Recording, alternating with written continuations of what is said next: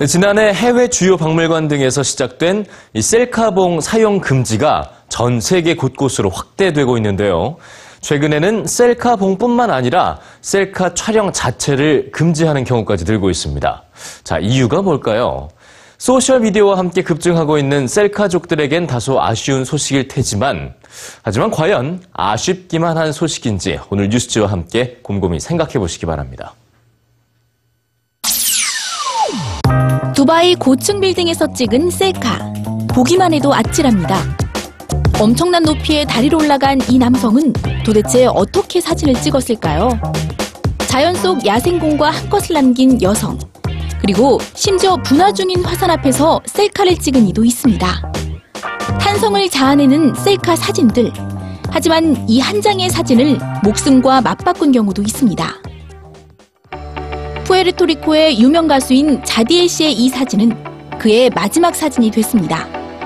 지난해 5월 오토바이를 타는 도중 셀카를 찍다가 봉변을 당했기 때문입니다. 지난달 고층 건물에 매달려 사진을 찍던 러시아 소년 안드레이 역시 추락사 직전의 사진만이 슬픔 속에 남아있는데요. 셀카로 인한 사고는 남녀노소, 국적에 상관없이 전 세계적으로 급증하고 있습니다. 지난 5월 한 싱가포르 남성이 발리의 절벽에서 셀카를 찍다 바다에 빠져 숨졌고 미국 텍사스주에서는 총을 들고 셀카를 찍던 한 소년이 실수로 방화쇠를 당기는 바람에 사망에 이르는 사건도 발생했습니다. 올해만 해도 13명이 이렇게 안타까운 목숨을 잃었는데요.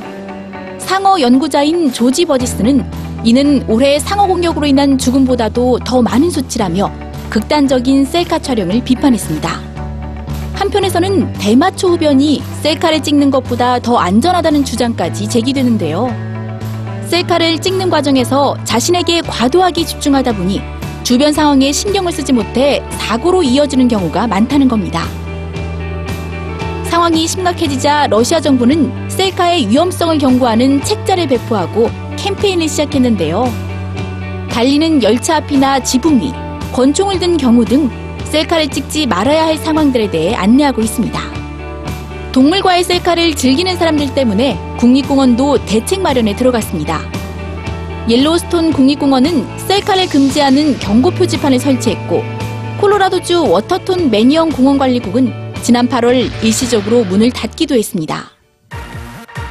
그렇다면 사람들이 이렇게 극단적인 셀카를 찍는 이유는 도대체 무엇일까요? 아이오와 주립대 질라탄 크리잔 부교수는 그 이유를 경쟁적인 사회적 비교에서 찾습니다. 사람들은 소셜미디어에 올라온 사진을 보며 자신과 타인을 비교하는 경향이 있는데 다른 사람보다 자신의 삶이 더 흥미롭게 보이길 원하기 때문에 자극적인 셀카를 찍게 된다는데요.